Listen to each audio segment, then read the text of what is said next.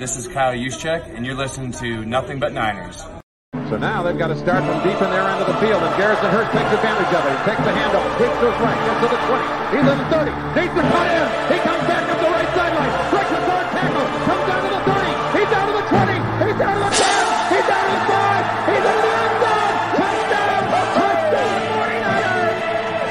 96-yard run from scrimmage. Garrison Hurst breaking tackle after tackle, sweeps down the sideline, throws off bodies like clothes after a marathon. Young, back to throw. In trouble, he's going to be sacked. No, gets away. He runs, gets away again, goes to the 40, gets away again, to the 35, cuts back at the 30, to the 20, the 50, the 10. He died. Touchdown, 49ers. Third down, Alex takes the snap. Alex looking down in post, and it's good. One touchdown! Touchdown, 49ers! It is second down. Ryan takes the snap, throws the flag to the left side. It's Russell. Intercepted. The 49ers pick it, and NaVorro Bowman is redemption. NaVorro Bowman running it all the way for the touchdown. No greater redemption. The San Francisco 49ers. We can do whatever we want. Click, click, boom! What's going on, faithfuls? Nothing But Niners crew is back, man. Guys, I can't wait to have this conversation with you guys. Let me try to get my mic, get my camera angle. I don't know. It feels a little weird today, man. Something don't seem right. Like it's like kind of like I don't know what's going on. Is it my table? Maybe I don't know what's going on, man. I'm sorry, guys. Everything feels a little off, man. I don't know what's going on, but guys, we are back. We here, man. Shout out to everybody in the chat. Listen, man, Troy, you're starting to show off right, man. I'm already missing the Niners, bro. Like, the season just ended. Our season ended a couple weeks ago, man. We 3 weeks into this thing, man. We're 3 weeks into our morning. You see a Super Bowl with two teams that we beat in the regular season, and you're sitting here like, man, damn, bro. Like, that could and should be us. Like, we deserve to be out there instead of them. And if it was them against us, we probably could have beat them, right? I mean, you know, you sit back and you watch the Super Bowl, and if the truth comes out, if you guys admit the truth, now I know some people don't want to do that, but if you admit the truth, right, those guys, I'm talking about the Bengals, they looked a lot like the Niners, right? Jump out, got a little bit of back and forth, you get the lead, and all of a sudden, at the very end of the game, nothing goes your way. You just stop scoring. There is no more scoring involved in their game plan. It's just like, nah, we're done. We did it. And it's just punt after punt after punt after punt. Now, I know a lot of people have some things to say about the officiating. You know, I want to make it clear. I'm with you guys on the officiating complaints, but I also like the officiating. So if you guys want my opinion on it, I'll give it to you a little bit later. But right now, man, we got to start the show, man. And you guys know how we start every show. Again, shout out to everybody in the chat. I'm going to be interacting with you guys a little bit tonight. I'm going to try to bring you guys at least an hour, but we'll see how it goes, okay? I got to be able to smoke and drink and sit back and relax.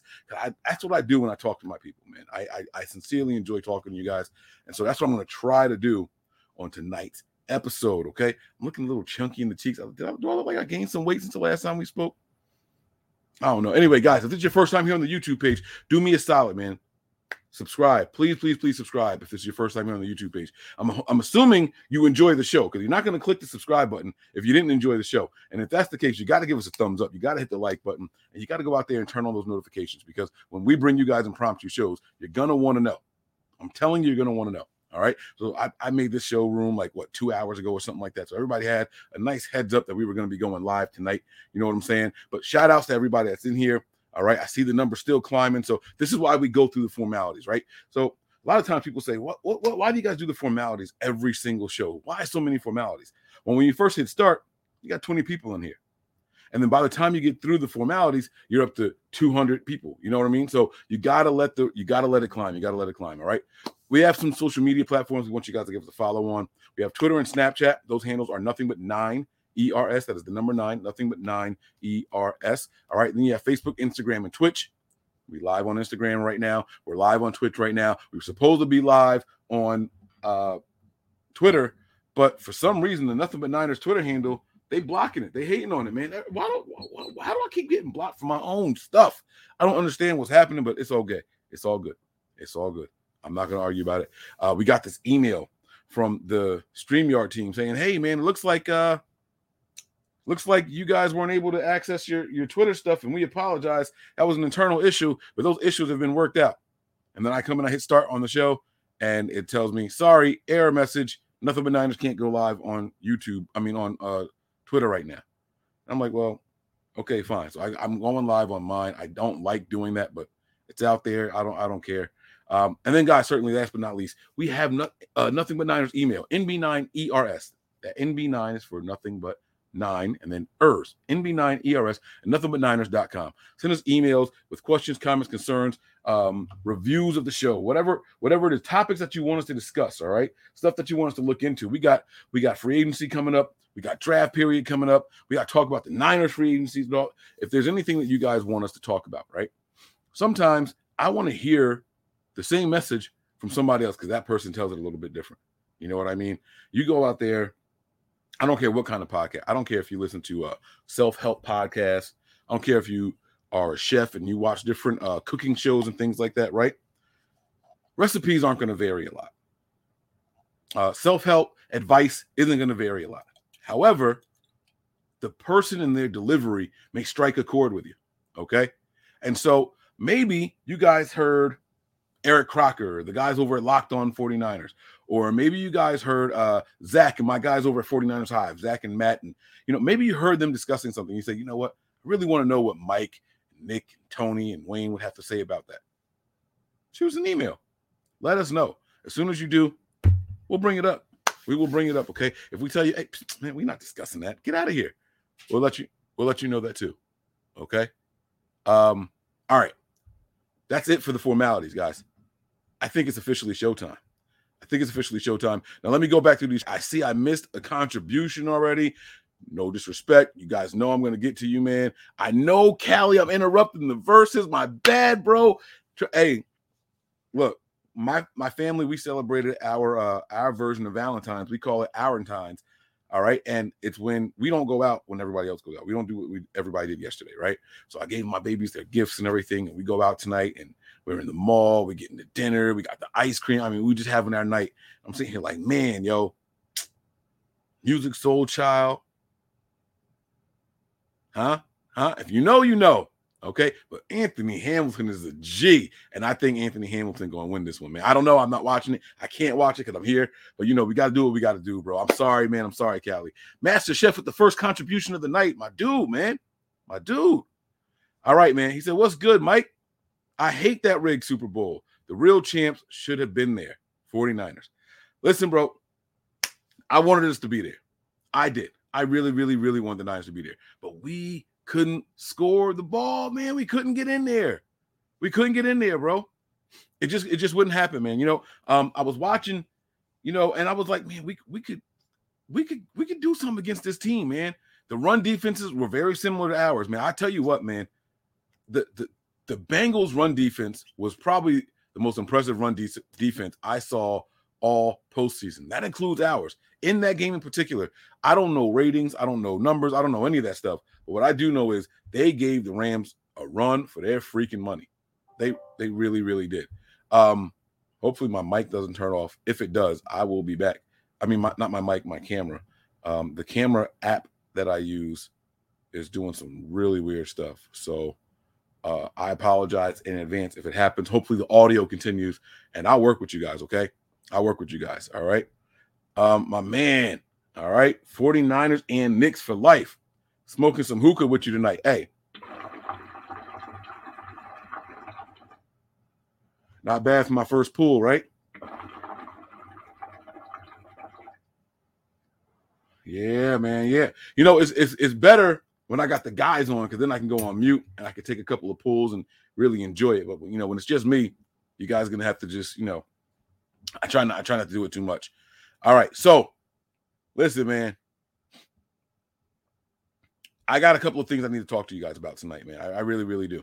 I see Jason saying, where's Tony and Nick? I don't know what the guys are up to tonight. App's doing something crazy. I'm gonna try to close it because it's scaring me, man. I don't know why, what it's doing. I put my message in the room. I asked the fellas, you know, Guys, it's show day. What time works best for everybody?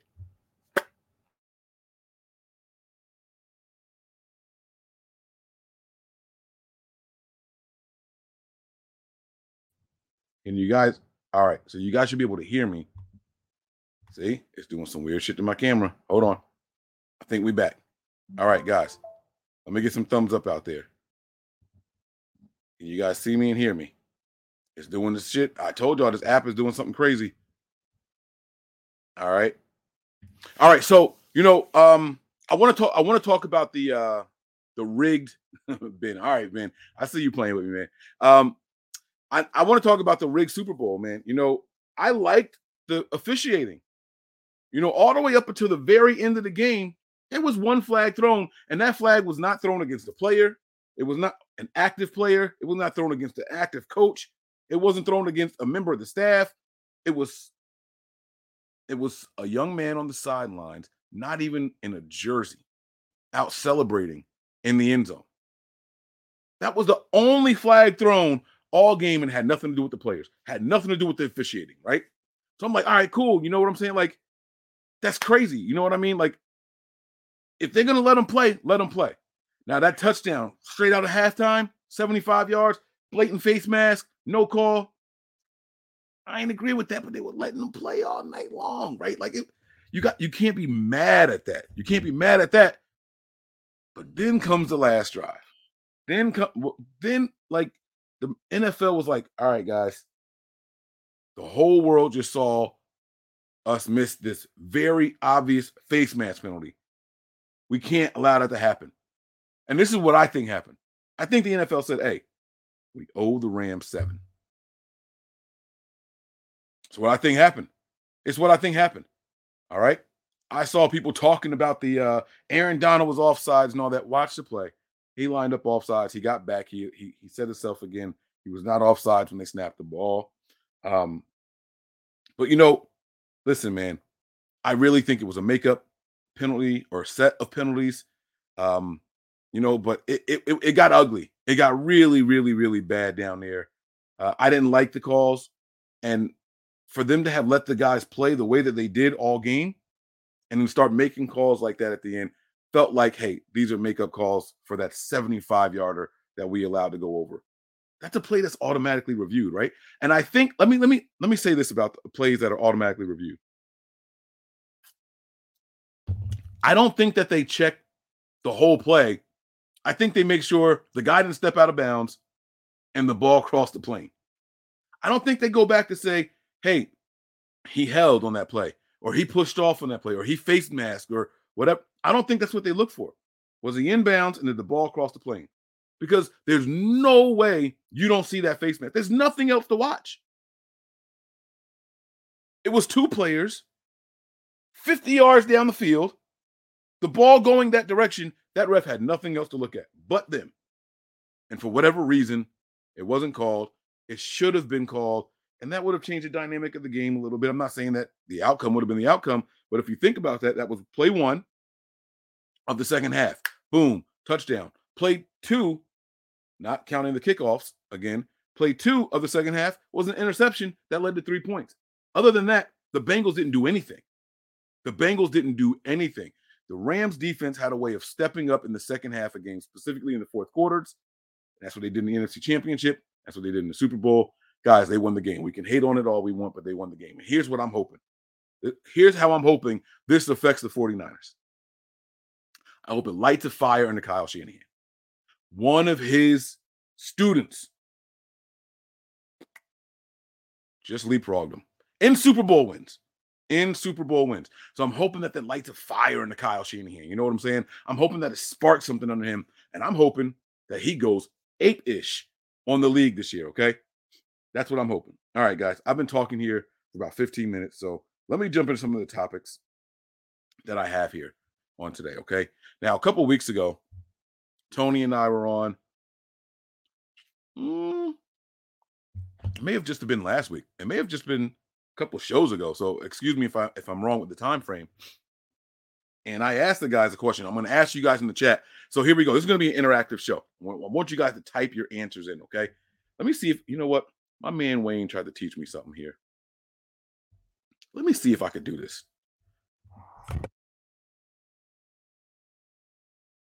Let me see if I can do this.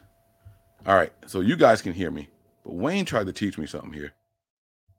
I don't see it. Aha. Here we go.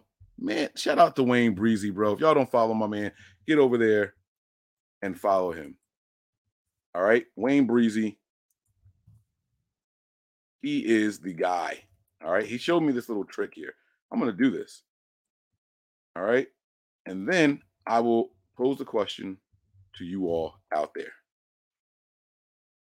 Boom. I think that worked. I think I just posted our first poll during a show. Huh? How about them apples? Huh? Let's go. Shouts to Wayne Breezy. Hey, man. All right, it's going to be an interactive show. So my question to you guys is this. Will you be mad if Dee Ford returns next year?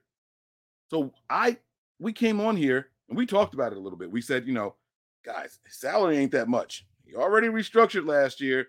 You know what I'm saying? So I don't know if they're really going to let this guy go. Okay? I'm just saying, I don't know if they're going to let this guy go. The Niners have paid the majority of what he was owed. And now I think it's time for some ROIs, return on investment, okay? It's time for them to get it. And I was thinking at home, all right? I was thinking at home. I'm sitting here saying, you know, man, like, Dee Ford, Jason Verrett. When they were both on the field, we got top 10 talent out of both of them. That's how I felt. We got top 10 talent out of both of them. And we see how the 49ers chose to work with Jason Verrett over and over and over, injury after injury after injury. And I still don't know for sure. Look at Wayne. Wayne's in the chat. My man watching the show. I still don't know for sure if Jason Verrett's done with the 49ers. All right? He was our starting corner this year. And then week 1, he had that nasty injury. And there was the last year in the contract, and I understand all that. He's not going to have people banging on his door to get him back in here, okay? He's not going to have a ton of people saying, yo, yo, yo, like, I want in on you. There's not going to be that many buyers. He might get a Robert Saleh, okay? Maybe a little bit of influence from somebody like, you know, Mike McDaniel, maybe. And then some team that he played against while healthy with the Niners that said, hey, man, he still got it. Maybe we can use that guy. I don't know who. All right. Maybe somebody who played in the secondary with him. Maybe Akello puts in a good word in Pittsburgh for that guy because Akello's got some weight over there in Pittsburgh. Y'all go over there and look at the numbers. Pittsburgh went from 27 to number 4 in certain of your favorite advanced metrics when they started playing my guy. But I'm going to shut up. I'm not here to talk about that. But here's what I was thinking about, okay? Top 10 cornerback, but always injured. Top 10 edge rusher, but always injured. And I'm sitting here thinking to myself, if the Niners were that patient with this guy, the corner, why wouldn't they be that patient with this guy? Now, I understand that this guy here, the edge rusher, and this dude in position, made way more money. But if they were that patient with him, shouldn't they be that patient with the edge rusher, who they've paid more money to? They did the same thing. They did the same thing with Jerick McKinnon. They forced McKinnon on the field. He never looked good as a 49er. Any preseason game I ever saw him, I didn't see the explosion. I didn't get it. I didn't understand what the contract was. From day one, I never saw it. But he got that contract. The Niners said, damn it, you're going to get out there. All right. So, Breezy, how the hell do I check this poll? Where is it? I don't even see it. You told me how to see. You told me how to post it. Let me see if I click the button again. What's this button do? Damn, is it one poll per show? Oh, okay. I see the results here. Okay, here we go. All right. 56% of you say you will be mad if Dee Ford returned. Oh, it's dropping 55. Here's my take on it. I'm not mad. I would not be mad. One, all the injuries are going to do the same thing it did to Jason Verrett's value. It's going to drop the dollar amount. Okay? Two, we've invested so much in him already. I feel like it's time for us to get ours. Like, hey, man, hey, psst, come on. We paid it forward. And you know what you're supposed to do with that? You're supposed to do the same thing. Help us out. Hook us up, man. Come on, man. Get out here and show the faithful why the Niners paid you so much money. So, me personally, no. I would not be upset. I see the contributions, guys. I'm going to get to them. Keep them coming. I told you guys it's going to be an interactive show. Well, here's what I can't. I can't jump subjects when it's just me because I'll lose my train of thought. And I'll be on this show for 2 hours, okay? And I don't really want to do that. I don't want to do that. So I apologize. I will get to the contribution. I'm marking them all, okay? I'm marking them all. So 55% of you guys say, yes, you would be mad if Dee Ford returns. I don't think we should think that way. I think once you guys hear, and I'm not going to do that here. I think once you guys hear what his number is versus the money we've already paid him, I think you guys are going to want him to stick around. Get us some sacks, bro. Get us some quarterback pressures. Because Dee Ford, whether he's here or not, it's not going to change what the Niners are doing at that position. If the Niners said, hey, Dee Ford's not here, we need another edge guy, guess what? They're going to get an edge guy. If the Niners say, hey, Dee Ford is here, they're still going to say, we need to get another edge guy because we cannot depend on his health, his body. It's not him mentally. It's not a desire thing. It's his body physically holding up. And that is what the problem is, okay? So I'm going to end that poll because apparently I can only do one at a time. All right, I see y'all still voting. It went up to 56% again. End the poll. Boom, done, bang. Shout out to Wayne Breezy again, man. That's my guy.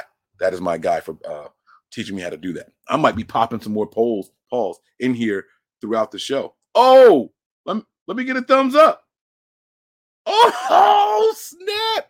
Oh, I love when a surprise happens. 3, 2, 1. Click, click, boom. Oh, y'all wasn't expecting to see you tonight, man. You okay over there? Yo, I was in the bed. I was watching the Celtics, and it got so boring. I started falling asleep, started tweeting, and then you started talking junk like, I put the shit in the thing, and they Don't do that. Don't do that. That ain't what you said. I did, but they asked about Nick and Tony. They didn't ask about you. And I said, but did I lie though? I put it in the group chat and nobody responded at all. That's the pretty part. That's what makes it funny. You don't be lying. No, okay, all right, cool. Because I'm gonna say I don't, you know me, I don't take it no type of way. I don't take it nothing like that. You know what I mean? Like I put my joint together and I'm ready to rock and roll, you know what I'm saying? So, yeah, man. I was like, let me get out this bed, man, because I was in the chat. I was just gonna watch and just like respond. You could have stayed down there, bro. I wasn't going. You know, I appreciate the view. You know what I'm saying? Bro. So I tell you what, popping polls though. I see you popping polls. Yeah, man. You taught me, bro. Pause that, please. But you know nah, man. Like, hey, man. If it's pole position, baby, get it how you can get it. Oh my Let's God. Go. Oh my God. Hey, I want to see chats, man. 99 cents. 99 cents. Put them in there, baby. Mike popping polls. Oh, my God. All right. So, look, I just shot you a text. Hopefully, you can get that over there. Oh. I'm going to read these contributions that I haven't gotten to yet. Master Sith says, tired of waiting for Shanahan to get it right. And I'm not quite sure what this is about. But because this could be about so many different things, I think Master Sith is expressing a problem common amongst the faithful. Right? Yeah. You didn't get it right with the quarterback position. You passed on Mahomes and Deshaun Watson. And you know what I'm saying? You traded for Jimmy Garoppolo and, you know, and then you traded up for Trey Lance. And there's so many different things that he could be talking about here. The play calling down the stretch of games. Now he's talking about everything. So I can speak for Master Sith 40. He's talking about everything. Let me put my headphones on so I can get rid of that echo. But he's definitely talking about everything. You're not echoing on my end, just so you know. Okay. I am on mine, and it's going to bother me. So got you.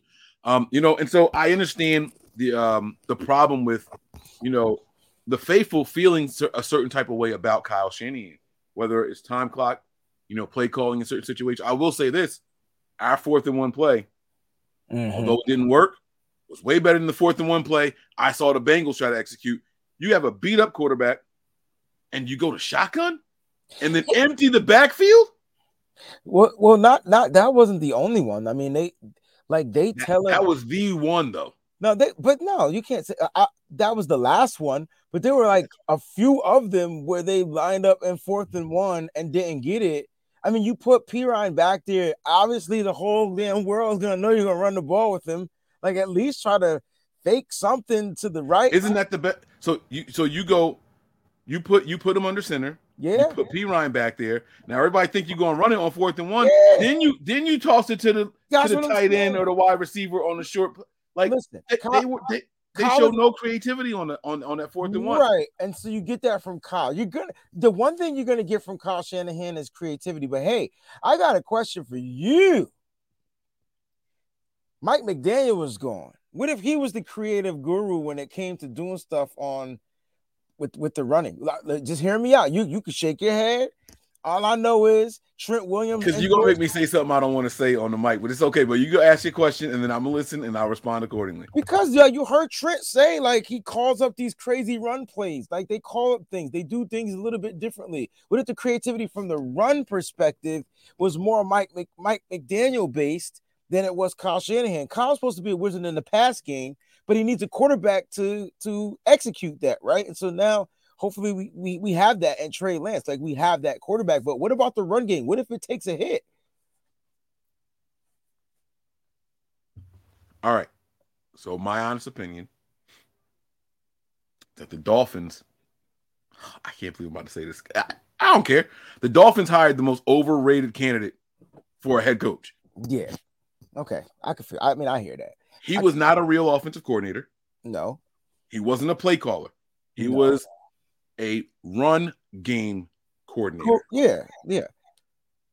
That was overseen by Shanahan. Yeah, but you're going to draft your – I'd rather take from your pedigree over any other person because I know – let's look at the track record of Shanahan. Let's look at his pedigree. What are we talking about? Every freaking coach that's been... Okay, I'll call time out. Okay. I got you. Now, think of this. McDaniels wasn't doing it with them. McDaniel. I hate when people put the S on. I apologize. McDaniel, let me ask you a question. What's more impressive? The run scheme or the players that they get to execute the runs? It's got to be the players. You want the best players on the field at any given moment. And look at where most of the running success came from under not just Kyle, Mike Shanahan and them. It's from late round picks. That's Bobby Turner's doing, bro. No, and I get that. But the scheme, being innovative is what I'm talking about. Being creative with what you're able to do when you get certain types of players in there. You remember that play in NFC Championship game where our guards both ran into each other? Yeah. Was that a run play or a pass play? Wasn't that? I honestly don't remember which play that was. I thought it was a run play. Okay. You're doing too much. Not necessarily. Sometimes. I understand that they messed up, right? And then we heard the explanation. They said that they changed the call at the line and one half of the line didn't hear it because of how noisy it was. Right. I get that. But that's sometimes not. Sometimes you got... We weren't having success running the ball. Sometimes you got to dumb it down, bro. And I get that. I agree with that. But when you dumb it down, look what happens. Like it's a gift and a curse, yo. Cincinnati dumbed it all the way the fuck down, and they just lost. They couldn't get They couldn't convert a fourth and inch. Like you know, like what I'm saying is it could go both ways, broski. Like, yeah, keep it simple, stupid. When it's working. Right? Keep it simple, stupid. But when it's not working, you gotta throw some trickery in there. You gotta throw an illusion in there. You gotta move a guy in motion at least. And 49ers sense, move four guys in motion at you gotta do something different in order to trick the scheme, because players learn schemes. They learn it. That's what they do. Like, the best players learn schemes. They learn your tendencies. They learn to see who's leaning to the left, who's leaning to the right, who's doing this, who's doing that. And so, look, all I know is that I think I'm not saying that Kyle Shanahan won't have a good running system because we have players, but what if we were catering to Elijah Mitchell's strengths? And what if he does have weaknesses that we just don't know about? I know one thing he got to do is find a way to we know about his weaknesses. We've seen him weaknesses out there. What's his weakness? Because go ahead. All right. See? No. I'm just asking. This is how I get pegged as a hater. This is why people don't like me. No, bro. I'm just saying. Wait. Because I don't want people to think that I think he's like Adrian Peterson all pro. That's not what I'm saying. I'm just saying, like, he has weaknesses, and I can't recall them. That's why I'm asking. That's the only reason why I'm asking, because he does have weaknesses. Everyone's crediting him for this vision. Oh, right? His vision is terrible. Okay, you said it. I'm glad. I'm so glad I didn't have to say it. He's probably one of the worst vision running backs in the NFL. What happens is he hits these holes, and his power and his momentum allows him to go forward. And if they miss the tackle, well, guess what? He don't need the vision anymore, because now he's able to keep it going. That's why you always see that he falls forward and not backwards. Mm-hmm. He runs into the back of his own lineman just as hard as he runs into the opposing team's defensive lineman. And so when we're crediting him with this vision, Mike, I don't know if that's all vision though, Mike. Well, it's not all vision. That's also by Kyle. I'm going to blame Kyle for that. Ooh. Because Kyle said, and I quote, "If you're going to make a mistake, I'd rather you make that mistake at 100 miles an hour." Okay. And that's what he's doing. He's going from 0 to 100 real quick. And the knock that Kyle had on Trey Lance was that, I mean, not Trey Lance, forgive me, Trey Sermon, was that he was too waiting for the hole to see it. And Kyle felt like it was wasting time where you could be moving forward. I don't like that. Me neither. Now, I will say this. I am concerned that the run game takes a step back this year, but not because of Mike McDaniel, because you could be right. What if he's the genius behind the magic, right? Mm-hmm. The flip side to that is there's talk that Bobby Turner hasn't signed an extension yet. Yeah, but see, I'm not worried about that because you signed Anthony Lynn. Okay. So that is the flip side, and I like that. That's a very good counter. I'm okay with moving on from Bobby Turner. But Bobby Turner also, the one thing you lose with Bobby Turner, other than running back production, the one thing you're going to lose with Bobby Turner, because I think Anthony Lynn will still be able to produce running backs, right? But what you're going to lose is scouting the free talent. Like, that kid, I mean, that gentleman hand-selected these running backs. He's been doing it for decades, and he hand-selected the guys that we had. You get what I'm saying? Like, was Raheem Mostert a Bobby Turner guy? Is that a guy he told them to go out and get because I can work with him? Like, you know what I'm saying? I'm dying to know. Was it Matt Breida? You get what I mean? You know, yeah. And that's why I said there could be a step back, because we were just sitting here debating who was responsible for the magic, Bobby Turner or Mike McDaniel. Right. Either way, it looks like they're both going to be gone. So there should be some, I see what you're saying. Right. I also think we got a better passing game coming in right now. So we'll get to that. We'll get to that. All right. So let me get to these two more contributions here. I want to answer real quick. Mike, who's the bigger free agent priority? He says, DJ, I'm assuming Jones and not Dante Johnson. He's definitely not talking to Dante Johnson, because we never call him Dante Johnson. We never call Dante DJ. There's only one DJ on the team. Mike, you're in his head, bro. Like, only you would do that. Only you know Johnson's my guy. But still.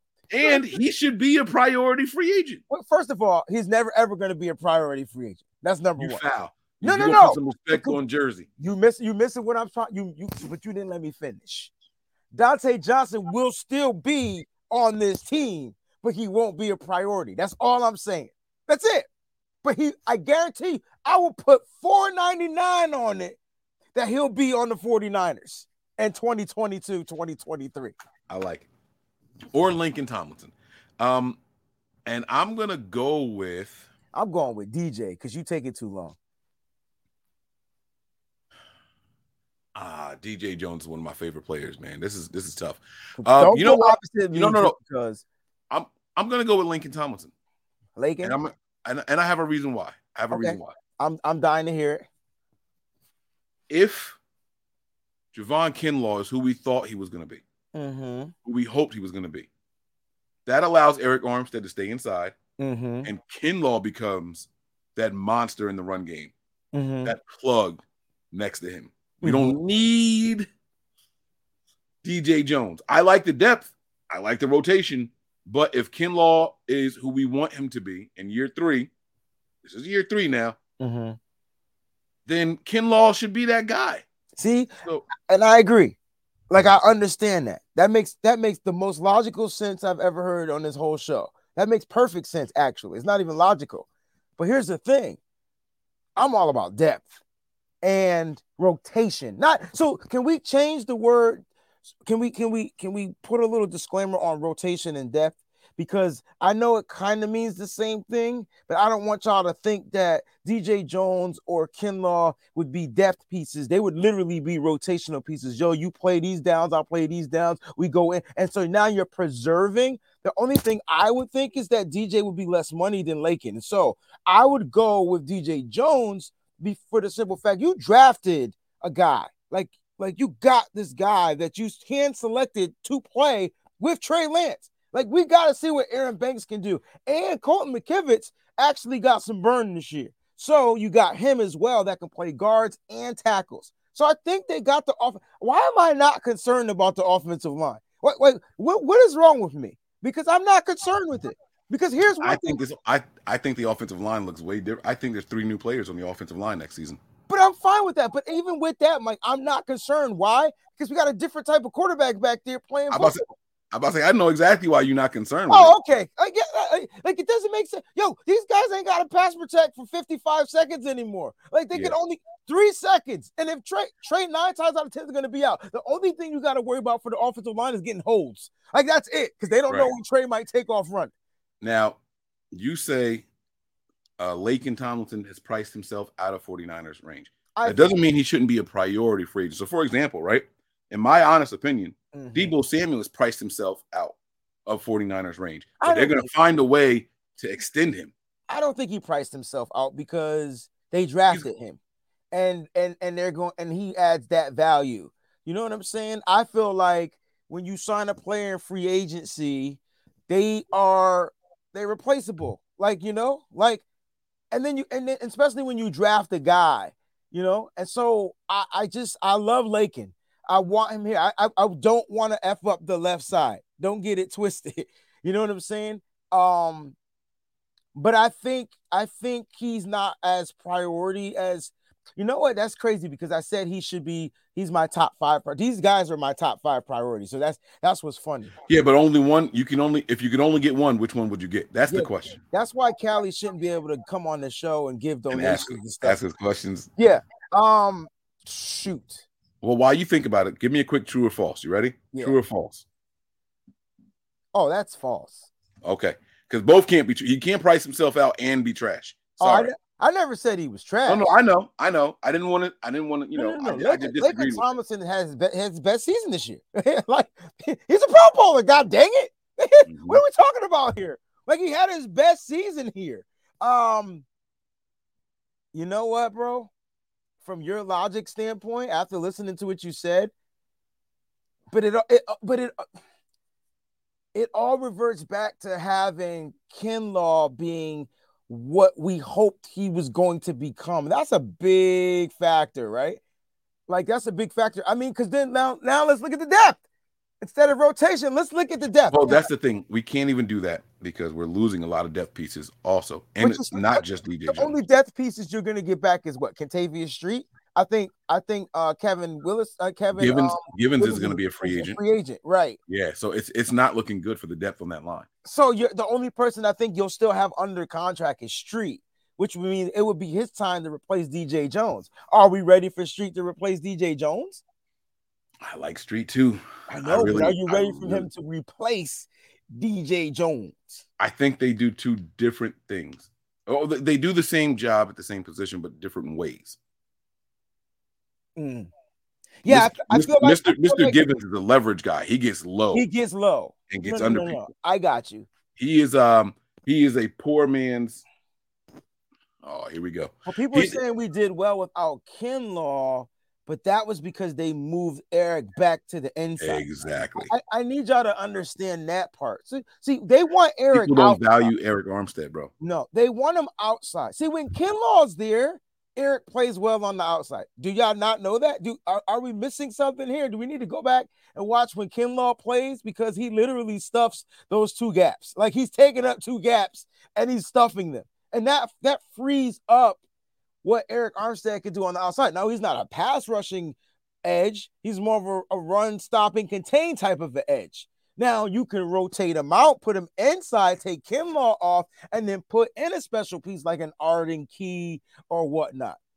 So like, to say Kinlaw's a bust, that's kind of tough because when he was out there, he was stopping the run. And the moment he came off the field – did we watch the same 49er games? Because the moment Kinlaw got injured, we was giving out like 7 yards to carry. Like, do we not remember that? It wasn't until they moved Arik Armstead back to the inside. We had shows saying that we need to move him back to the inside. So I don't think Kinlaw is a bad pick. I don't think Kinlaw is a bust yet. I think Kinlaw just got to get right, and I'm hoping that the surgery correctively helps fix that, and we won't know until camp. And Aaron said, thanks for the contributions to everybody out there. Thank you guys very much. He said they both need the Wolverine injection from X-Men. And he was talking about Verrett and Dee Ford. Yeah. Yeah. And he's absolutely right. If we can get some antimantium inside those bones, man, those guys would be unstoppable. Did you ask the question, if you got to pick one of those, who would you bring back? I did. I just posted that poll. Oh, okay. So I just posted the poll right now. I picked Dee Ford.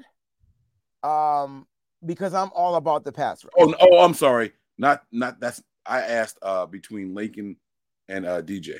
So no. I meant as far as Dee Ford and Jason Verrett, who would you bring back? I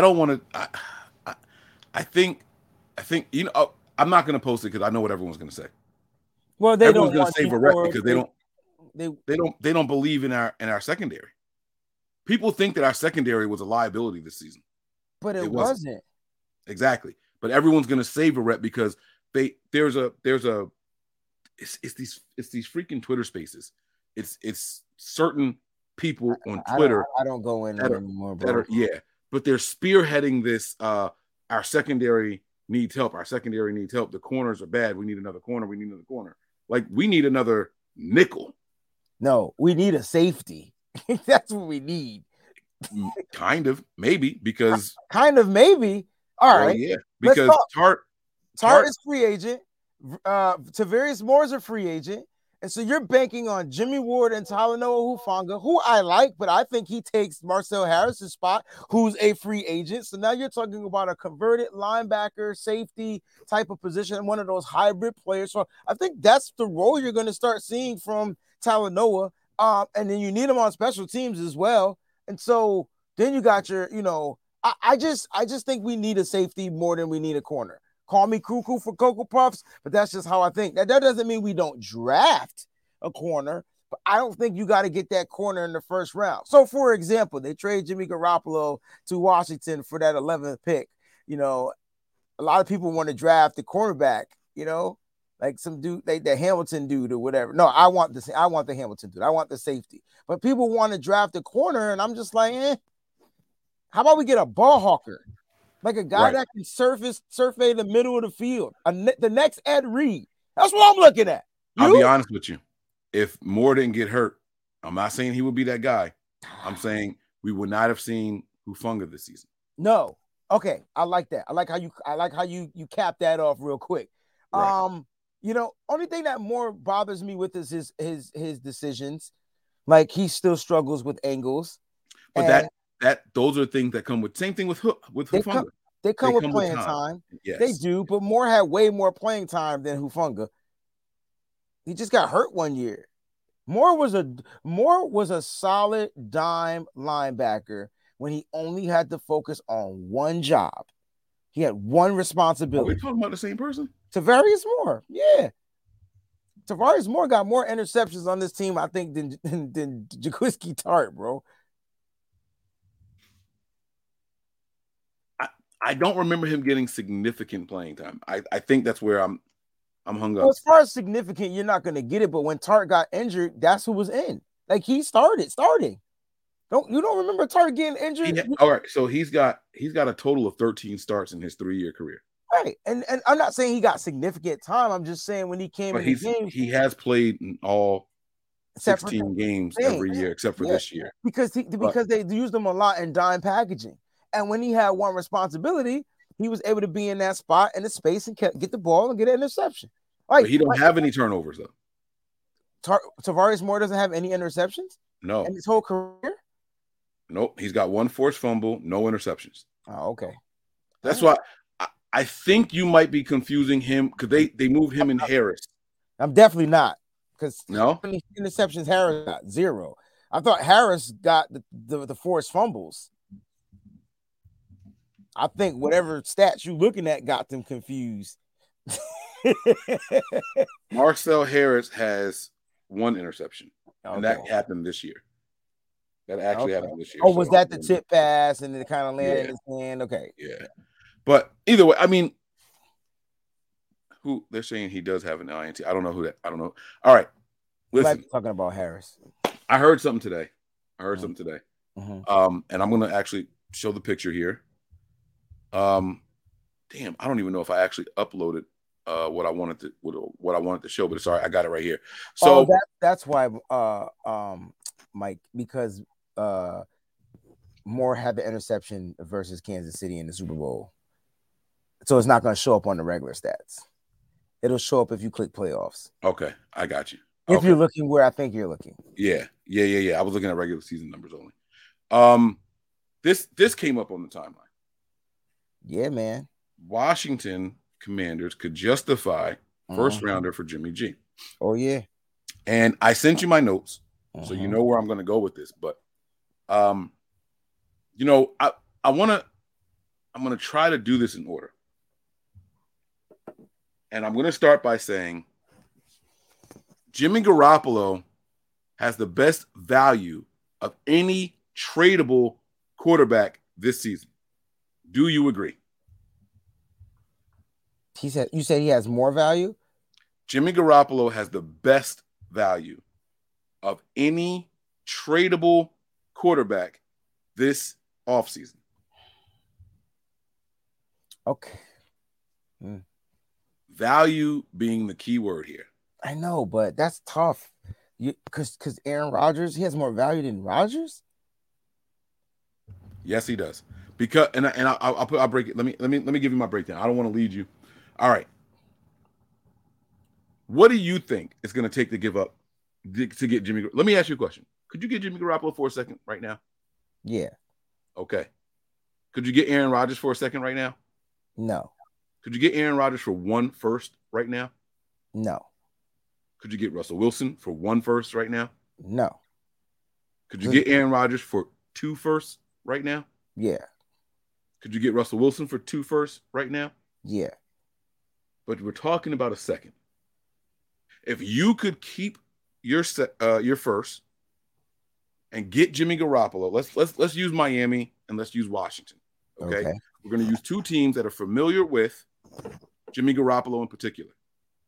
These teams know how Kyle Shanahan won using Jimmy Garoppolo. Mike McDaniel was right there. Okay? You guys got to remember who's over in Washington as the GM now. He was just with the Niners previous season. Okay? You with me so far? Mm-hmm. If you could get Jimmy for a second and keep your first and shore up some other position, you pick the position. I don't care what it is. Wide receiver, edge rusher, corner, whatever. Whatever. If you could keep your first round pick, all right, and get a quarterback that you know you can actually win games with. He's not the best. I didn't say that Jimmy Garoppolo was the best quarterback that you can trade for right now. I mean, I didn't say Jimmy Garoppolo was the best quarterback you could trade for right now. I said he is the best trade value. You're going to get wins. You have to have a good team. Okay? You have to have a good team. But if you give up these first-round picks, you can't build that team in a sustainable way. You can trade for Jimmy. You can get a second. Look at – let's even take it this way. Tell me a quarterback in this draft, in the first round, that is projected to be as good as Jimmy Garoppolo is.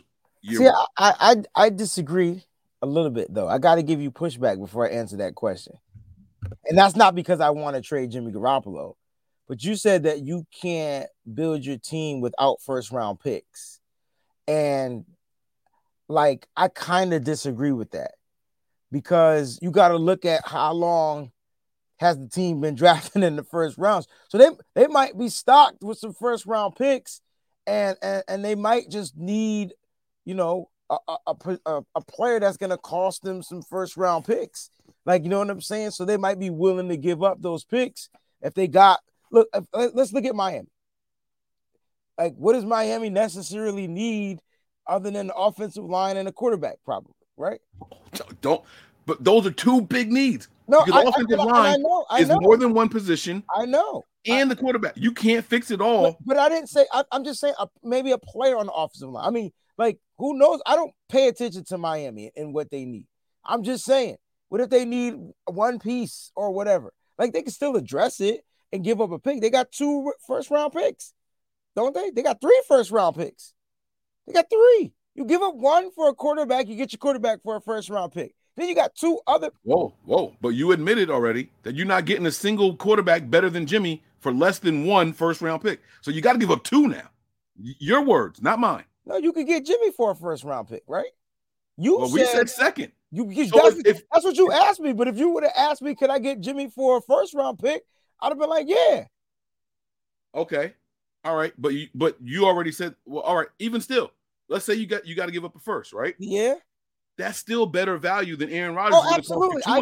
I get what you mean by value now. I didn't get what you meant when you first asked it, but now I get. But my point is, that's why I'm sticking with Jimmy, and I'll give up a first-round pick. Let's say I'm Miami. I got three.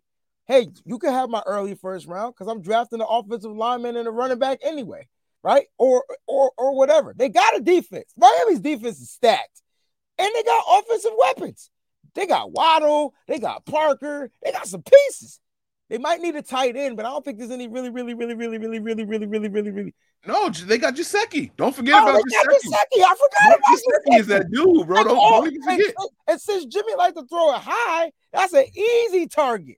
Like, super easy, dude, like 8 feet tall. So, look, man, if I'm Miami and I'm Mike McDaniel, I'm like, yo, Kyle, you made me a head coach. I got you, dog. You get what I'm saying? And so, no, I understand by value. So, yes, Jimmy has the most value.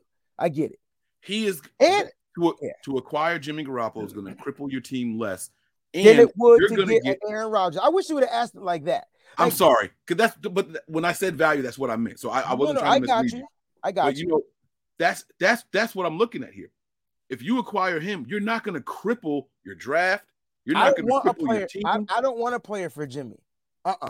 No, I'm not doing player for player. I don't want a player for Jimmy. No, absolutely not. Because players, it's so tough, man. You bring a player in here that ain't a part of this system, and next thing you know, they become a bust.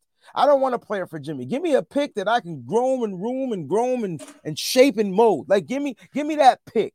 You know what I'm saying? Because how dope would it be if Kyle – look, I'm going to bed.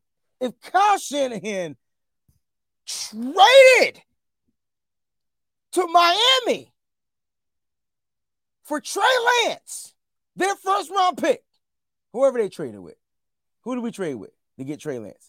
Oh, I thought you meant traded Trey Lance this year. No, we got the picks. We gave our picks to Miami. They got our pick. That's how they got three first-round picks this year. If Kyle Shanahan gets the pick back.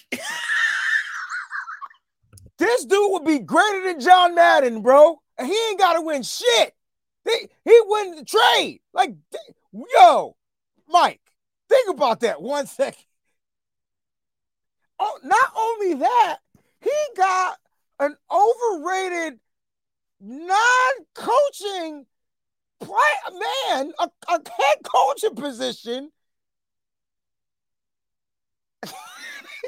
Somebody gonna be paying something coming back to Kyle Shanahan. Something coming back other than that third round conditional pick because he black. Like something else is coming back, bro. Now I don't know if Mike McDaniel has the power to do that, but I'm just saying because he's not the GM, so you know. Right, he's not, but he can say, "Hey, I'm running that offense. This guy knows that offense better than anybody." Mike McDaniel knows the offense. I'm talking about Jimmy. He's got the power to go into the GM and say, "Yes, this guy knows this offense as well as maybe better than Aaron Rodgers, but Aaron's going to cost us pick X and Y. Why? Where I can get Jimmy for just pick X, just X, and X could be the bottom of the first. It could be their third first round pick, and you still can develop Tua. Come on. Or come on you trade Tua, and you draft another quarterback. There you go. So Mike McDaniels gets his guy because we watched Sam Darnold get traded last year. Let's not act like this stuff don't happen. Exactly. Speaking of that, Jalen Hurts might get traded out of Philly because Philly might want Russell Jimmy Garoppolo or somebody, or you know what I'm saying? I'm hearing they want Jimmy. See, I'm just saying. Here's what you get with Jimmy. Let me sell Jimmy real quick. All right, here we go. All right, so what you're gonna get with Jimmy is a guy that needs to get the ball out of his hands quickly. So if you have that particular type of line and pieces around him, Jimmy's going to be just fine. I personally think, and you can call me cuckoo for Cocoa Puffs, I really think Kyle's system was too complex for Jimmy. Like, I really do. I don't think he can run it without Kyle dumbing it down. But every time Kyle tried to dumb it up, what did we see? A lot of poor execution, lots of it from the quarterbacks, wide receivers, linemen running the wrong way into each other. Like so many things happen because Kyle is trying to up his game, like up the level of the offense that he's trying to run. And I think it started with the quarterback. You go to Philly, that shit don't look complicated, bro. They almost beat us with a non-complicated offense. Hey, Devontae Smith, just run as fast as you can down, bypass these wide receivers, man. I'm going to throw the ball in the air. It'll probably be there when you get there. That's coming from Jalen Hurts. Like, you know what I'm saying? So Jimmy can do those things. Now, he can test you vertically. He just was asked not to in this offense. Now, he's not going to be accurate, and the throws aren't going to be deep. So you got to have guys that can catch the ball. Like, you know what I'm saying? So I think any team that Jimmy goes to, I think he's going to be more successful in any other team than he was with the San Francisco 49ers. And he was pretty successful with us. We just couldn't win the big games. Like, you know what I mean? Winning-wise, he was successful. Other than that, we just couldn't win those games, yo. And I think Jimmy not having that – I think it's so crazy because we have so many weapons here. It's just that our weapons couldn't be activated because the quarterback wasn't the activator for the weapons. And that's the other thing that I think Jimmy gives a team. So, you know, when you watch Jimmy Garoppolo play, you say, hey, why didn't you throw it downfield more, right? You remember the stat during the Super Bowl year where they said Jimmy was the best downfield passer percentage-wise? I do remember that, but he took less shots. But he took significantly less shots, right? But percentage-wise, it was high. Right? So yeah. if you're cocky enough, right? Yes, if you're an offensive play caller, if you're cocky enough, you can convince yourself, hey, I can get a little bit more out of Jimmy than what Kyle did. Because we talked about how Kyle micromanages those quarterbacks. We talk about how Kyle's on the sideline saying, hey, when I snap the ball, watch what this guy does to that guy. It's going to be a holding penalty, right? So we know how Kyle likes to control the situation. And we heard Jimmy come on here and say, I'm not saying here, but we heard Jimmy say to the presser, hey, why don't you throw the ball downfield more? His response was, I execute the play calls that are called. Meaning, if he don't dial it up for me to go downfield, I'm not going downfield. So I can see I can see somebody saying, hey, man, you know, like, Jimmy's got to go out there and get it. And I think I can bring that out of him. All right. So look, I want to play this video clip real quick. Oh, where'd that Where'd that contribution go? It was a trade proposal. Here it is right here. Corey, thanks for the contribution. He says, Niners trade Jimmy and Greenlaw to Washington for a first, third, and a 2023 conditional second. I don't think those two players are worth that kind of draft compensation. Yeah, that's tough. I don't even want to move on from Greenlaw yet. They don't have to. I do know you want to see Alshire more, but what if we come out and we can't? It's tough because we got to address this nickel position. Mm-hmm. We got to address the nickel position, and I know that has nothing to do with Greenlaw, but it kind of does, because in base, those are your three linebackers. But in nickel, you're removing Alshire or Greenlaw. Yeah. Or Greenlaw. You're removing one of them, and then you're bringing in your nickel back. Hey. Yeah. But what? No. So it's kind of tough. I don't think we should try to move on from Greenlaw yet. Neither do I. I have a new respect for Greenlaw. Me too. This postseason, I didn't think the Niners had another gear. He was that gear. Mm-hmm. Until not only was he that gear, he was the physical guy. And then all of a sudden, everybody around him, the safety playing next to him, started playing more physical. The other linebackers, Fred Warner all of a sudden became all-pro Fred Warner once Greenlaw was back out there. Greenlaw's out there body slamming and DDTing people, and all of a sudden, the team had a spark again. There's value in that. Yeah, there's a big value in that. And they don't have to move on from it. Like, he has one more year. Exactly. Like, you know what I mean? Now, Alshire is a earned restricted free agent. He's an ERFA. Mm-hmm. So, aren't they going to – or he's just restricted. I can't remember which one it is. But either way, he's restricted, and they get to match the contract, right? So and it could be low. It's not going to be a high. So, Alshire is going to play another year for no money, basically. Let me play this video real quick, man. Okay. Because this video boiled inside of me.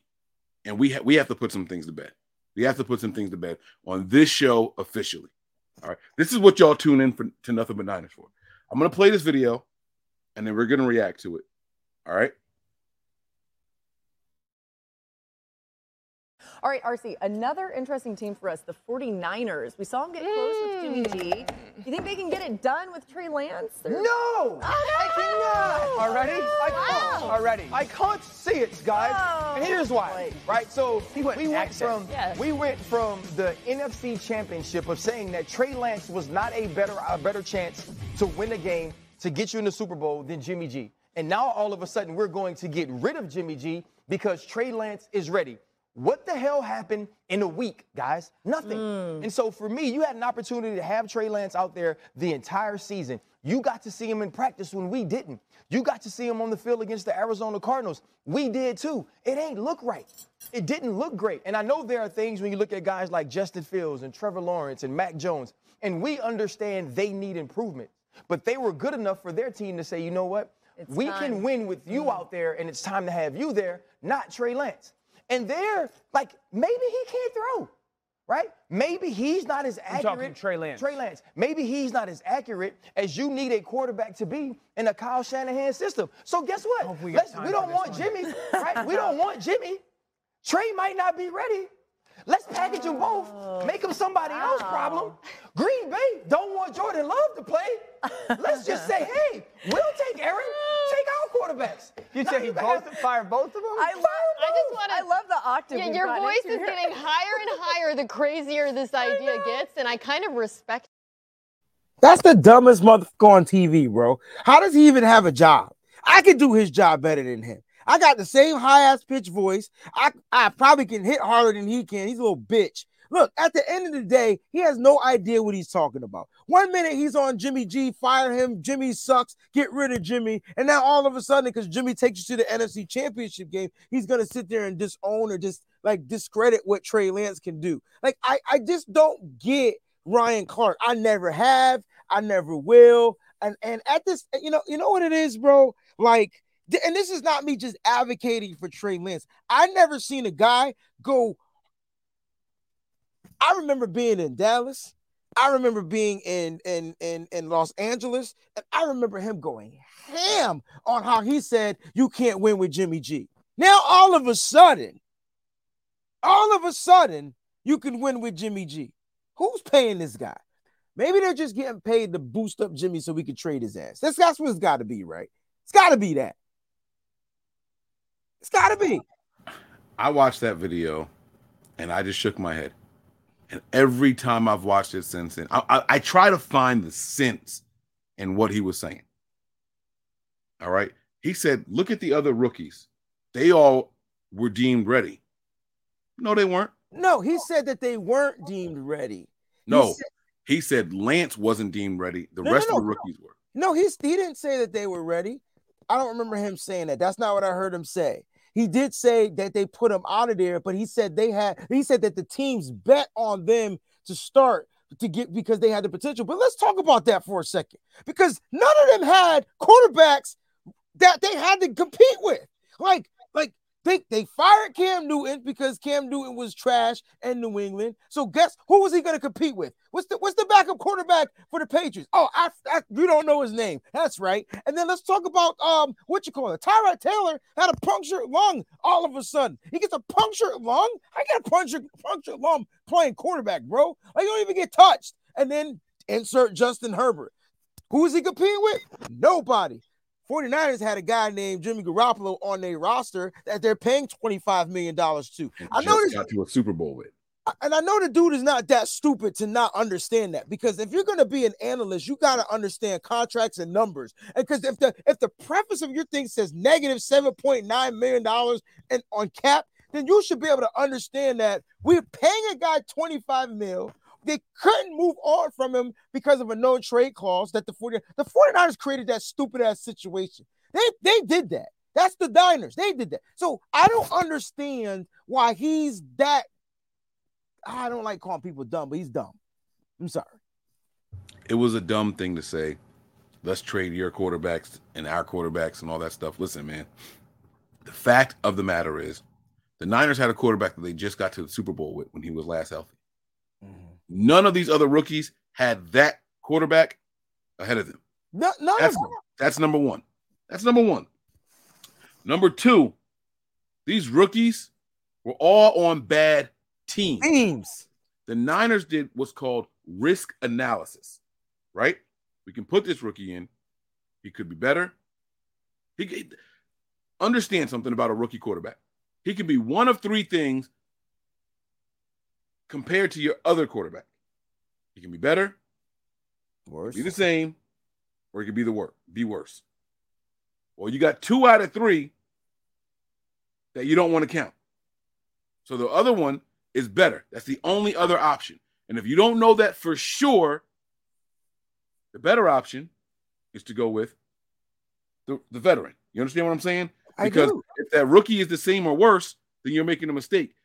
Specifically on a team that was just in the Super Bowl. But the other teams didn't have the veteran. That's what I'm trying to say. I'm with you. I'm 100%. But he didn't make reference to that. It's like he didn't do his homework. Like, I could do my homework better than him. ESPN, listen, I live about 45 minutes from your station. Hit me up. It's breezy. I sing at the hotel right across the street where y'all come and patronize and leave tips. Put me on the show with that guy.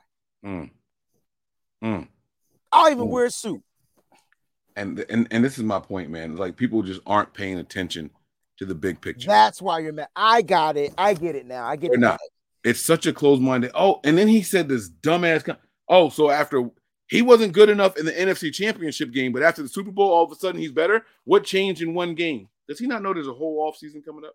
I don't. It was just such a poor take that it drove me crazy. It drove me crazy, man. Like, it was absolute nonsense. I hated every single thing that came. Yo, it was so bad. I hate to say this the way I'm going to say it. Let me. I don't think they should be allowed to talk about 49ers.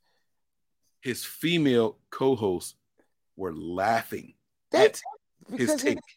He clearly, the Niners must have did him dirty, bro. That's the only – he has this affinity for the Niners, but, like, he – something happened. I don't know if they offered him a contract and reneged when he was playing at some point or whatever, bro. But whatever it is, it ain't right, yo, because every time we talk about Niners, it's nothing good that comes out of his mouth. Nothing positive. I promise you, 2, 3, 4 weeks ago, when the Niners were in the playoffs, he was crapping over Jimmy Garoppolo. Oh, they're not going to beat this team because Jimmy just can't do this and Jimmy can't do that. Oh, but then they surprise you and get to the NFC Championship. Now you want Jimmy nutsack. Listen, bro, I know you got to go. I got a little rant to go on, so I'm going to let you run out of here, man. I'm going to give you your final thoughts real quick. I appreciate you jumping in here, man. Yeah, man. You know, I know you're very busy. I appreciate you getting up from where you were. For sure. Jumping in here. You did not have to do – you know me. I was ready to rock and roll. You was. I was ready to get your sound fixed. That shit was funny too, bro. You was like, you was trying to get the sound and then the picture right. I was like, oh, Mike got. Oh no, because so this the Logitech Brio, the camera that I use. You got to okay. No, this is the old. It's the camera I've had for the last year and a half, but the app did some kind of update. Oh. As I started the show, the app did this auto update because I got this screen on top. And I guess since I didn't click pause or whatever, it started the update. So it started pulling the camera and like reading it read my Yeti. It read the camera. Gotcha. It was doing all kind of updates. And I was like, guys, I'm going to lose audio for a second. I might lose the video for a minute. I apologize. I'll get it right back. And it just did its own thing. I couldn't, the only way to stop it was to reset the computer. And I couldn't do that in the middle of the show. So, you know, that's what was going on, but I do appreciate you jumping in here, man. I can't express that enough. You did not have to do that. Yeah, but man. I'm going to give you your final thoughts, and then I'm going to respond more to this Ryan Clark bullshit. I'm so glad. I know you're going on a rant. Listen, all I'm going to say is the world, like outside of the 49ers, y'all better get ready because Trey is about to come and light your ass up. Let me tell you something. Just going off of his 2 starts, I just wrote an article about this on 49ers Cap, and I broke down every play. And all I saw, Mike, was progression. Like progression. Progression means going trending up. Regression means trending backwards. Now, that doesn't mean he was perfect, but that means he's progressing. And so you're telling me that a 21-year-old going against one of the – at that time when they played Arizona, they were like one of the top 5 defenses in the league at that time. They were one of the top winning teams in the league at that time, if I'm not mistaken. And so, actually, they were in first place, if I'm not mistaken, in the NFC West. And so, he went up against that team and almost beat them. And let me tell you something. Trey Lance even says, man, if I just would have scored that touchdown, it's been a different game. That kid, Mike, is confident. You can't teach it. I'll leave that at that. Thank y'all so much for having me on, Mike. I love you, bro. Nothing but Niners for life. Peace. That's my dog right there, man. Oh, shit, I forgot to take the camera thing off. I got to fix it. That's my dog right there. You hear me? Man, Breezy is the truth, man. I love that guy right there. That's my bro right there. But listen, man, I saw Trey Lance go out there and improve not even just game after game because he only got 2.5 games, not even quarter after quarter. I saw Trey Lance improve series after series. Don't talk to me about Justin Fields, who started how many games, versus Trey Lance, who started 2 games. Don't talk to me about Trevor Lawrence, who started 17 games, compared to Trey Lance, who started 2.5 games. Because I will say this, and I don't care what anybody says. Trey Lance's second half of that Houston game was better than anything I saw Trevor Lawrence do all season long. I'll repeat that. The second half of Trey Lance's Houston Texans game, he looked better than anything I saw Trevor Lawrence do all season long. Will that stay the same? I don't know. Will it get better? I sure hope so, but I don't know. Will it get worse? It's possible, but I don't know. Everything that I don't know about Trey Lance applies to Trevor Lawrence. And Lawrence had way more time to look better. So don't give me the crap about Trey Lance not being ready. We can't sit here and pretend like Trey Lance doesn't all of a sudden have this crazy season ahead of him. He does. But he's also got all the time in the world to be the man. Faithful. I hear the spaces. I see the tweets. I see the Facebook posts. Let go of this idea that the 49ers are going to trade for another quarterback. Russell Wilson is not coming to the 49ers. Yeah, I'm saying Russell Wilson because there are people out there who are saying that the Seahawks in the NFC West could trade Russell Wilson to the 49ers. It's not happening. There are people out there saying that Aaron Rodgers is coming to the 49ers. Guys, it's not happening. Tom Brady is not walking through the doors. It's not happening. I don't know how else to say it any more clear to you guys. It's not happening. The 49ers had their opportunity to get Tom Brady 2 seasons ago. As soon as the Super Bowl was over, they were on the phone with Don Yee. Didn't go through. Why would they take him now? After all they traded up to get Trey Lance, why would they take him now? Ask yourselves this question. Am I trading up all this draft capital to get a quarterback to sit him for 2 years? Just ask yourselves that question. Don't argue with me about play. Don't talk to me about who's better or who's worse. Just basic stuff right here. Are you trading up 3 first-round picks to get 1 first-round pick to select the guy with that 1 first-round pick and to sit him down for 34 games? You're not doing that. If you see somebody talking about a potential trade at the quarterback position for the 49ers and that quarterback is supposed to be the starter, unfollow them. Report them as spam. Block them. Nobody, I repeat, nobody is getting inside info saying that the Niners are looking at another quarterback to come in here and start. Nobody is getting word from anybody in the 49ers organization that suggests that they don't have the utmost confidence in Trey Lance. Nobody.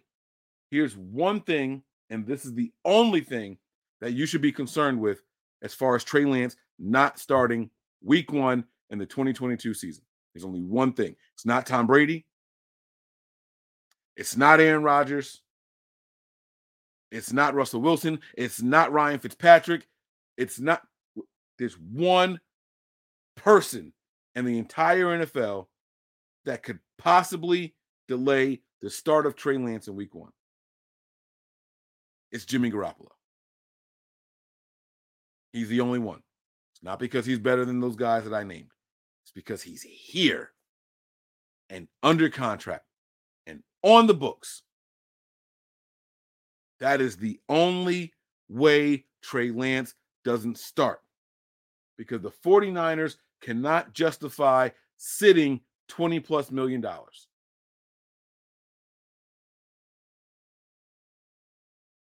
That's all it is. That's all it is, guys.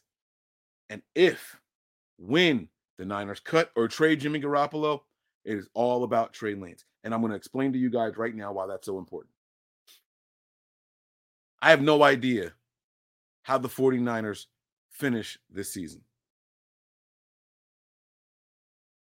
I'm talking about the 2022 season. I have no idea how we finish this season. I have no idea who the starting quarterback is going to be. I believe it's going to be Trey Lance. It needs to be Trey Lance, but I'm going to explain to you guys something. There is a very, very big difference in building a team around Jimmy Garoppolo and building a team around Trey Lance. Trey Lance is a guy who reads the field in a whole different manner than Jimmy Garoppolo.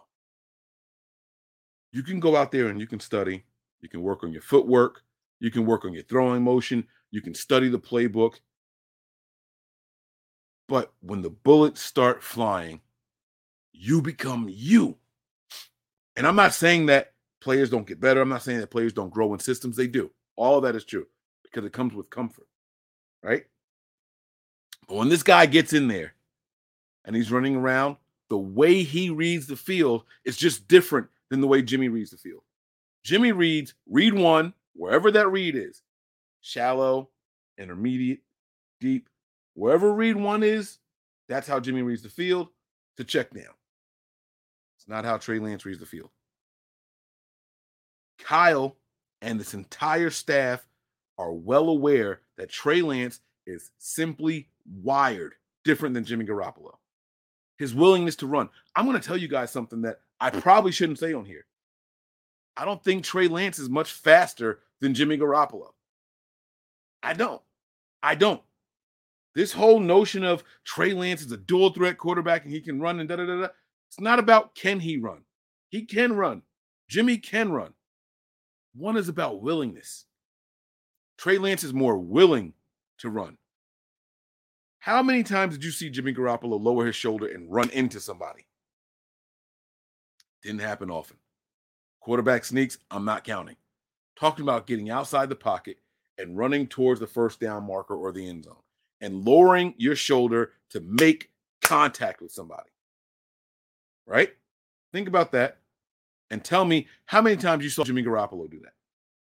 Didn't happen often. In fact, you can count this season alone and you've seen Trey do it more. It's not a good thing. I hate when I see Trey do it. But here's my point. I'm talking about the mindset of these players. I'm talking about the willingness to do things differently within the same system. How many times did you see Trey hold on to the ball behind the line of scrimmage for more than 2.5, 3 seconds and say, oh shit, he's about to go deep? Don't answer that to me. Don't type it in there. Just get your own answer. Trey Lance with the ball behind the line of scrimmage for more than 3 seconds. You think he's about to take a shot. You can get nervous. You can get butterflies. You don't know if it's going to be incomplete, complete, interception, touchdown. You have no idea. But that's how you felt when he held the ball for a long period of time. When Jimmy Garoppolo held the ball for a long period of time, what do you think? All this ain't good. Get rid of the ball, Jimmy. Throw it away. He's going to throw a turn. He's going to throw an interception. Or he's about to check it down. The mindset of these players are vastly different. And when you are building a team around those players, it says something to you. I think this 49ers team, this front office, I think that they drafted things for 2022. Aaron Banks was never supposed to play this year. Why spend so high of a draft capital on the guy? Second round. Why spend so much draft capital on the guy and convince everybody that it was going to be a bust? Because he didn't get in there and start right away. He couldn't beat out Tom Compton. He couldn't beat out Lincoln Tomlinson. This guy's a bust. That's what we said. We crucified this young man right there online. Trey Sermon, look at how high he was drafted. Oh, my God. The 6th round guy got in here before him. I cannot believe this is what's happening. Oh, my God. That's cool. I don't think these guys were drafted to play football with a guy like Jimmy Garoppolo. I could be wrong. Time will tell if I'm wrong or not. You guys can bookmark this. It's an hour, 24 minutes into this video. What's the word hummingbird? I could be wrong, but I think Trey Sermon comes in with Trey Lance. I think Aaron Banks comes in with Trey Lance.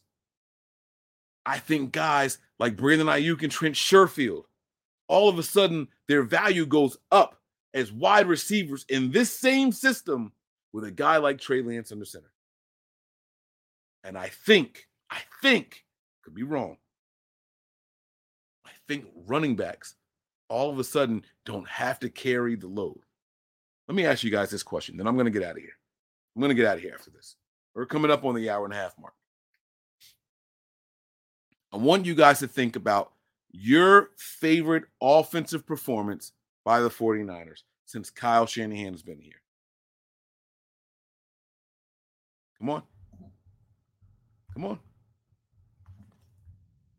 Here, I'll tell you what I'll do. I'm going to pull up the 49ers 2017 schedule. I'm going to look for the game that we scored the most points in. Okay? I think I know which game it is. I think it's the Jaguars game. 44 points. All right? 44 points. You know how the Niners did that? Defensive scores and the dominant run game. Matt Breida averaged over 6.5 yards a carry in that game. Wasn't the passing game. Jimmy was efficient too. That was 2017 now, Jimmy's first time here. 21 of 30, 242 and 2 touchdowns. He had a pick in there, but I'm talking about points. You put up 44 points. Now subtract those 2 touchdowns. That's 14 from those 44. 30 more points came from other people somewhere. Okay? Fast forward. Go to 2018. All right? And in 2018, I want you to tell me a game that the 49ers scored a lot of points in. I promise you guys I'm getting somewhere. I promise you guys I'm going somewhere with this. Okay? 2018, don't forget Jimmy Garoppolo got injured very, very early in that season. Okay? He got injured in that game. All right? Didn't finish the season. All right? Think of the game that we scored the most points. Put up 27 against the Chiefs. That's the game Jimmy got injured in. We put up 30 against the Lions. Put up 30 against this team. We put up 10. All right. So I'm going to go to this 34-point game against the Raiders. Okay? That's the game that the Niners scored the most points in that whole season. 34 points. That was against the Raiders. Right? Just hear me out. Because this is the one time Nick Mullins, 3 touchdowns, no interceptions, 16 of 22. 3 touchdowns. Remember that? We were going crazy, right? 3 touchdowns. It's 21 of those 34 points. That's cool. Wasn't Jimmy, though. It wasn't Jimmy. Go to that Lions game, week 1. We put up 30 points against the Lions. All right? Jimmy Garoppolo went in there, had 2 touchdowns. That leaves 16 points out there for somebody else to get. All right? The run game did their thing. Matt Breida, 11 carries, 138 yards. Alfred Morris averaged over 3 yards a carry in that game. It wasn't the pass game. I'm getting somewhere. Just stay with me, guys. Just follow me here. Then it's going to take us to 2019. Oh, the Super Bowl season, everybody's favorite season. I can tell you what game right now without even looking it up. It was the Panthers game, right? The Niners put up a 50-plus burger on them. Where's that Panthers game at? Right? Last time we blew a team out. This is what the Niners do, right? The Niners, Panthers. Jimmy Garoppolo had 175 yards and 2 touchdowns. I'm no mathematician, but you subtract those 14 points from the 51, there's 37 points that other people accounted for. Tevin Coleman ran for 105 yards and 3 touchdowns. Raheem Mostert. Tevin Coleman averaged 9.5 yards a carry in that game. 3 touchdowns. Raheem Mostert averaged 6.7 yards a carry in that game. Even Deebo got involved in the run game and had a running touchdown. 5 rushing touchdowns in that game. 5. All right? I'm not going to keep doing this. Here's my point. When the Niners put up points, every single time we put up points, every time we go toe-to-toe with a team or blow somebody out, it's due to the run game. I think those days might be over. I think those days might be over. It is time for the quarterback and the passing attack to come out here and say, hey, we got this. And the run game is always going to be a part of a Shanahan offense. It's always complimentary, right? But anytime the Niners blew somebody out, it was always due to an efficient run game. Always. Always. It's complimentary. I'm well aware of that. Because if the passing game was terrible and the run game was great, teams will just focus on stopping the run. I'm well aware of how it works. Okay? But in the best games the Niners had, the offense was based off of the run game. I think that changes now. I think with Trey Lance, a guy who's willing to go downfield more, I think he's going to do exactly that. And then that increases the value of guys like Brandon Ayuk, Trent Sherfield. Deebo is going to have to develop a new game. We don't need running back Deebo anymore. We need wide receiver Deebo. We're not going to need Mr. Blocking tight end and George Kittle anymore. We're going to need that guy who set an NFL record for receiving, okay? That's the guy we're going to need. Just telling you guys what I think. My thoughts. Just my thoughts. No thoughts that belong to anybody else. You cannot convince me. You cannot convince me that the drafted players that we picked pretty high. Look at the first round. Look at the second round. Look at the third round. Where are they? What'd they do this year? What did they do? Just tell me. Tell me what they did.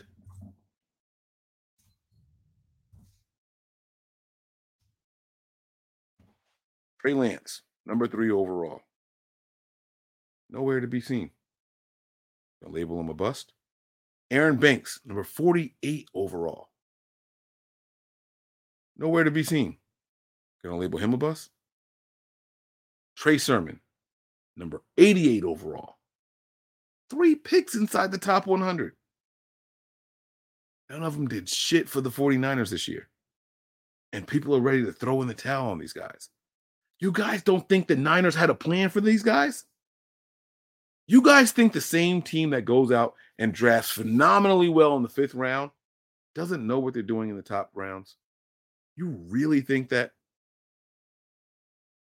I don't. I think they're smarter than all of us. Every single one of you guys in the chat, except for those of you who work for the 49ers who I know are watching. Every single one of you guys in the chat watching this video right now, they're smarter than us. They get paid to do this. And I don't think they wasted the number 3 overall pick. I don't think they wasted the 48 overall pick. And I don't think they wasted the 88th overall pick. It's time. They are building around Trey Lance. They said, we're going to give Jimmy a shot with what he's familiar with. It's the same-ass offensive line. Those same old wide receivers. Think about preseason for a second. Think about preseason last season. They talked about Trent Sherfield catching all these deep passes, not just from Trey, but from both quarterbacks. Trent Sherfield vanished. Where'd he go? Did he forget how to run routes? Remember they had him on talking about how this guy had his wife calling plays? Y'all remember that? It was a hoopla of 49ers Twitter. Every podcaster was talking about it. Trent Sherfield may be wide receiver 1. We got him off the trash heap from the Cardinals. Trey Lance created this aura around this young man. It was incredible. What a time to be alive if your name was Trent Sherfield. Where'd he go? What'd he do?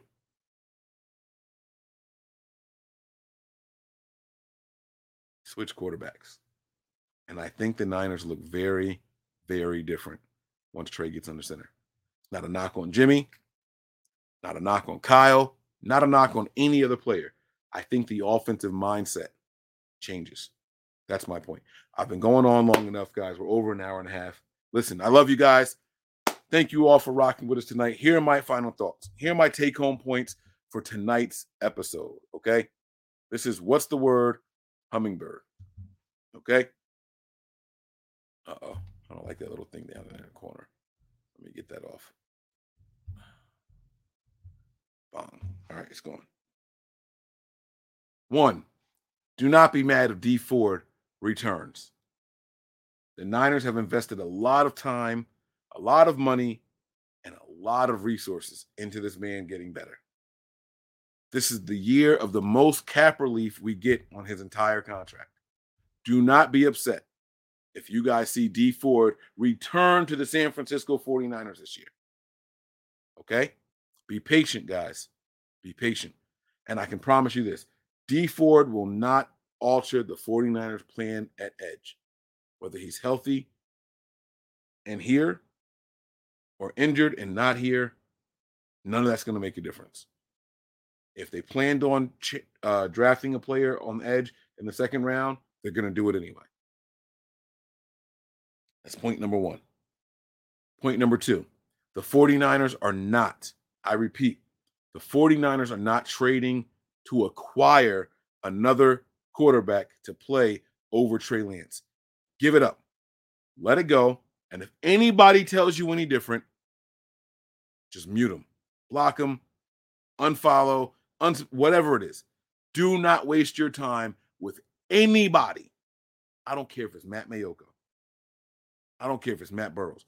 Do not waste your time with anybody who tries to tell you that the 49ers could possibly trade for another quarterback to play over Trey Lance in the 2022 season. 3rd, despite how you may feel, despite what you have seen over the last 3 or 4 seasons, Jimmy Garoppolo has the best trade value of any tradable quarterback this entire offseason. Don't let anybody tell you any different. Trade value is not determined by statistics. It is not determined by how good or bad a player is. It's what they bring to you, what it will cost you to acquire them, and what your other options are in the field. And I can tell you that when you tally all of that, Jimmy Garoppolo presents the best trade value of any other quarterback that is tradable this offseason. And last but certainly not least, Super Bowl odds for 2022. Word is spreading around the NFL. They're talking about how many free agents the 49ers have. Talking about Jimmy Garoppolo not, I'm going to say it again. They're talking about Jimmy Garoppolo not returning and Trey Lance being the starter. The 49ers went from 7th in odds to win the Super Bowl to being tied for 4th. I want you guys to let that set in. Not going to say anything else on it. I'm going to end the show right there. I appreciate you guys. Shout out to all of you guys in the chat. I have ignored the chat for a very, very long time, basically since Breezy left. Scrolling up to see and make sure I didn't miss any contributions. I appreciate you guys, man. That's going to do it for us here tonight. Y'all have been phenomenal. Absolutely phenomenal, man. Do yourselves a favor. Give yourselves a round of applause. Thank you all for watching, man. I truly appreciate you guys. I'm going to get out of here, man. Y'all know how we sign out. Y'all know what it is. Say it with me. Prepare for glory. Anticipate pain. But always remain faithful. We out of here. 1. We all gas, no brakes, pumped up, no fakes. We spinning, we winning, we high stakes. We never miss, we all makes. Look at us dudes trying to prove, bringing you news with nothing to lose. Mike, Nick, Tony, Wayne, Method Man, we bring the pain. Hey. See, I'ma confess it. We under the pressure. If you looking to find us, we them nothing but Niners. We nothing but Niners. We nothing.